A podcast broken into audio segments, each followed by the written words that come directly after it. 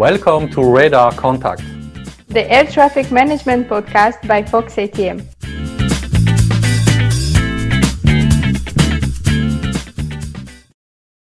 For this new episode, uh, our guest is Axel Knudsen, who is Vice President uh, Unmanned Traffic Management at Avinor Air Navigation Services in Norway. Axel, welcome to this episode. Mitan, thank you very much. Happy to be here. And with you, Axel, we will talk about uh, UTM, drones, drone operations in Norway, volumes, and so on.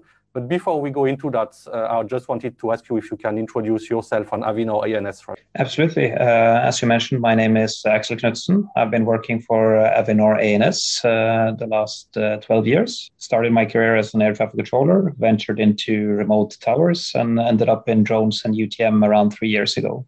Avinor ANS is the ANSP in uh, Norway. We provide uh, ANS uh, services like air traffic controllers, engineers, radar data, etc., to uh, a majority of the airports uh, in in Norway. UTM is obviously one of the hottest topic nowadays in air traffic management, and we see a lot of countries showing what they are doing, what their status is, and a lot of companies placing them as as the leader.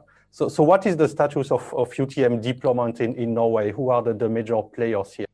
Uh, the major players in Norway is uh, Avinor ANS. We are the only ones providing a UTM solution today in Norway. Uh, we have teamed up with uh, Frequentis, uh, which you probably know, and their subcontractor Altitude Angel in providing this system. So we are the only ones actually doing something in the UTM sphere uh, today here in Norway. So you preferred to go for the model with a central UTM, and you were not opting in for the the, the, European model sometimes proposed to have different players and a lot of open markets? Uh, we we are uh, we will follow whatever the regulation is, if it's centralized or decentralized, so to say. But the uh, the uh, the fact of the market today is that there isn't very much players who are interested in doing this in a in a rather small market, which Norway is. So the the the way to go go forward with the market has been to to introduce this option, and we we have the possibility connect in whoever wants to do it on the system, the USSPs or CISs. So uh, we will we will follow whatever the regulations say.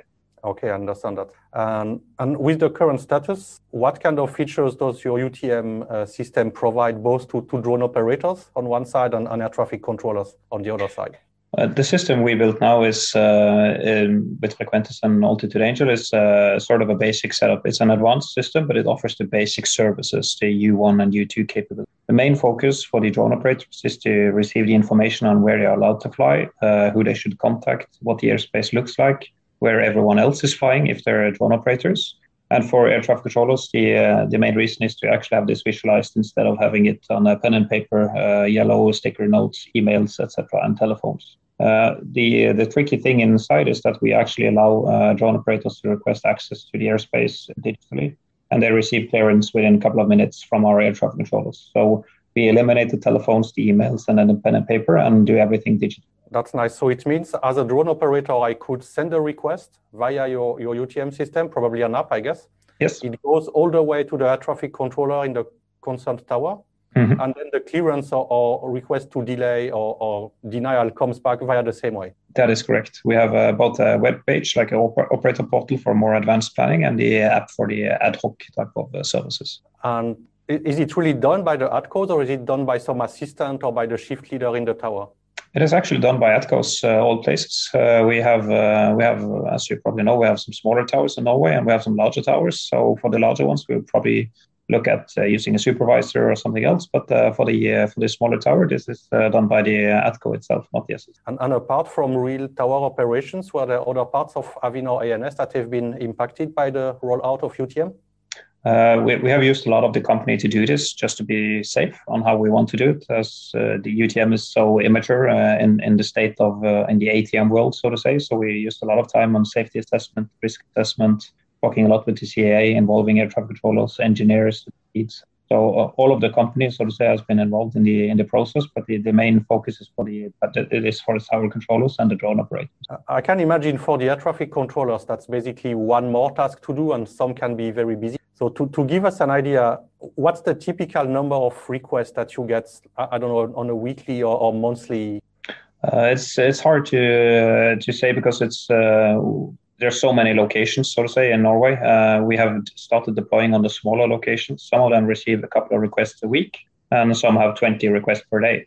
So it, it depends a lot uh, in peak hours, of course. Uh, in Norway, we have had we've gone through the winter period now with dark uh, with uh, darkness, etc. So uh, things are shifting to gear up now. We have handled um, roughly around uh, 1,000 requests um, now in the system, a bit more than that, but those are the, the real operators say, and not the testing of it. So in the system, we have generated uh, somewhere between one or two thousand requests, and uh, one thousand of them have been external customers just to test it. So it's uh, it's um, for some airports. Uh, 20 a day maybe and others once or twice a week you mentioned darkness and um, line of sight is obviously a, a concern when when operating drones um, do you allow drone operations at night? Yes, the CAA has approved drone operations at night, so uh, we uh, we allow it as well, as long as they follow the, the rules and regulations supplied by CAA or us on this one. So, but yeah, it is uh, it is. But but it still means uh, if it's 20 per day at a busy airport, it mm-hmm. means basically one request per hour, probably a bit more because I imagine pilots don't fly between two and five in the morning. Yeah, uh, absolutely. So, so that could become actually a lot of work for the for the ATCOs, right? Yeah, we uh, we have it. Uh, most of the most of the flights is I would estimate between nine in the morning and up to five or six, uh, something like that. But uh, the med- big majority is between uh, ten and two. So we have, if we have 20 requests, I would say 70% is between 10 and 2. So there, there is peak, just like with uh, man traffic, there is peak hours for this. That's interesting that we're already talking about peak hours for, for unmanned yeah. traffic. Absolutely. Do, do you have a view what, what kind of flights are these? Because I'm a bit surprised by the high numbers. Are these photo flights, inspections, or, or other activities? Uh, there is a nice uh, variety to it. Uh, the main things is once you already mentioned: photo flights, a lot of real estate projects, uh, inspections of uh, um, various projects, etc. Uh, but we have a for the for the larger ones, uh, the one having 20 flights or almost 20 flights per day as a max. They they have a very large drone university with a bachelor degree in drone uh, drones, for instance. There is a very active uh, police department using drones, real estate agency, and the uh, and of course the the airport is situated in the middle of the city. So everyone who wants to fly a drone near the airport needs to so that also generates the traffic. That, that raises an interesting question because um, I imagine in some cases uh, operators do not stick to the, the plan or the, the flight plan or mission they feel, be it on purpose or, or not. Uh, have you had some some cases like that? And, and if yes, how did you react? And what is the process to, manage this? Uh, we uh, the, the big majority of drone operators uh, do what they're uh, what they want to do, or sorry, they do what they intend to do, and they fly according to the rules. we haven't had that many who uh, filed a flight plan and did something else. It's more that people don't know they have to file a flight plan with us. Uh, like tourists coming to the city or uh, people not really into the aviation community or haven't read the news about the, the UTM system. So it is a, it's a big task to get the information out that you can you have to ask the tower for permission, you have to use this app or you have to call, etc. But the majority is that people don't know they actually have to ask just to fly 10 meters above their uh, above their house or apartment. Uh, they don't know and they don't see it as a risk. So that is the big issue that we, we need to address. So you mentioned Frequentis and Altitude Angels, and I guess you developed your own app and website. Uh, do uh, you see a way in the future to have a, um, a standard that would be the app worldwide? Because what you mentioned is very true. If someone comes to Norway, they have to know your UTM system. If they go to Sweden, they probably have to learn about another one. Mm-hmm. Do you see some harmonization worldwide coming? Yeah, I think so. I think there's going to be a lot of consolidation in the UTM market. There is a very there's a large crowd now of uh, vendors and suppliers, and also a lot of companies doing what we do. They you start building something, and down the road there will be probably some harmonization and uh, people doing it more standardized. We uh, we have chosen Frequentis and Altitude Angel because they are they're very skilled in what they do. They have long experience in the ATM world, for instance, with Frequentis and we believe that uh, the uh, there is going to be synergy here between the UTM and ATM world. So I, I, think definitely that you're onto something here. That there will there will be some sort of a standard, uh, like we do for uh, remote ID, for instance, now in the drone world. That you have to develop some standards. You have to have some interoperability between systems, so you don't have to have 20 different apps if you want to fly in uh, Norway, Sweden, and Denmark, for instance. So uh, yeah, absolutely. I think there will be something like that. You mentioned your system is is basic for now. Can you tell us what it means? Because for me, the idea that a pilot can submit a flight plan, automatically goes to the air traffic controller and back, uh, sounds like almost all what they could want. So what are the next steps that you want that you see in the let's say advanced programs? Yeah, when I, when I say basic, I was I was more referring to the, the, the initial services, so to say, U1, U2 capability space program. So the system itself is quite complex and it's very very well done by by Frequentis and Altitude Angel and ourselves in building it.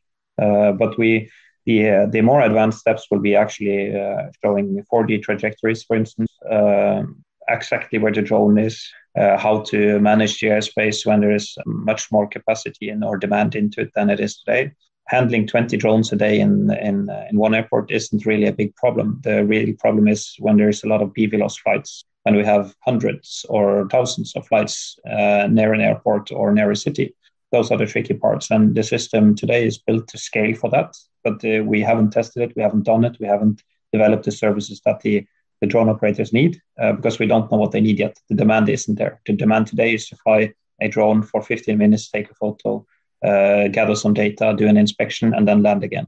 We have very few requests in Norway of um, drone flights for more than one hour, for instance, or uh, extended BVLOS operations, uh, operations over populated areas or uh, large uh, gatherings of people. So once once those are in place, we will actually have to develop more uh, more services um, more advanced services, especially capacity and uh, reconfiguration of the airspace. That's interesting. You say you don't have a lot of BVLOS requests for now because I know runway, sorry, Norway has a lot of uh, helicopter traffic to the oil rigs. Mm-hmm. Uh, is this something where you see drone operators coming, obviously with something much more powerful than, than your standard DJI because these are probably hours of flight? Do you see a trend to unmanned? Yeah, absolutely. Uh, we have a lot of BVLOS in Norway, but we, we don't have them in the system, so to say. They still require a uh, they still require a NOTAM. They still require, for instance, a uh, a segregated airspace like a restricted area, etc. So we don't handle them in the UTM system per se. We do a we have a limit now of if you want to fly above 500 feet or 400 feet, you have to you have to not use the UTM system. You'd have to go into the ATM world, so to say. So that, that is the reason why we don't handle that much BVLOS in UTM system. But the, in, in Norway, we have a lot of very good companies flying, for instance, Nordic Unmanned, the first stock exchange uh, drone operator in, in Europe, uh, flying from, uh, from the west coast of Norway. Uh, I definitely believe that there will be a market operations to offshore installations, like you mentioned. 100% uh, certain that that will happen at some time. Uh, the technology is already there on the on the drones. Uh, it's all of the support system around it and uh, the cost, etc., uh, which will have to drive the demand here.